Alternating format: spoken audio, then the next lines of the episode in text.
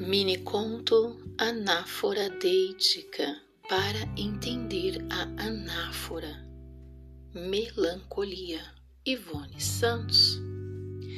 De repente, nos sentimos no meio de uma multidão sozinha, sozinhos, e choramos tanto choro e nos trancamos no quarto e apagamos as luzes e deixamos o prato de comida e perdemos o sono.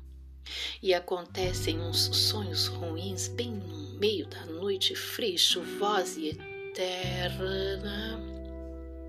E na mente retomamos umas cenas de uns eventos que já aconteceram e nos vem de súbito umas imagens de umas pessoas que ficaram em um lugar qualquer lá atrás, num passado que não existe mais.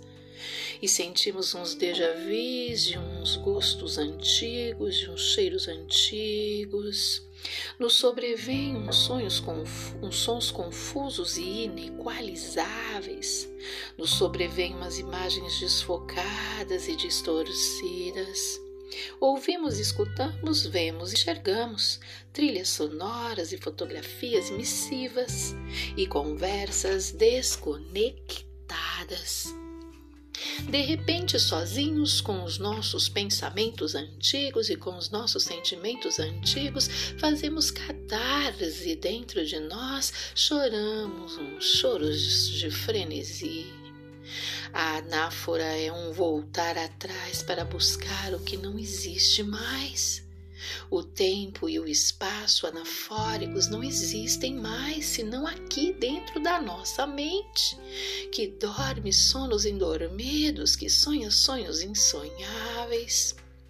Nós, sozinhos no contexto da multidão estanque, estanques, nós, sozinhos no meio da multidão solitária, solitários. Pensamos em coisas, pensamos em pessoas, pensamos em eventos, pensamos em ideias sentidas, sentimos palavras pensadas. Vivemos vivendo no presente date com um passado melancólico que já aconteceu, retomando as anáforas tempo e espaço e enquanto isso, enquanto retomamos as anáforas tempo e espaço, o presente permanece cheio de vazio. E na mente protagonizamos um script analéptico, e no corpo protagonizamos um script deítico.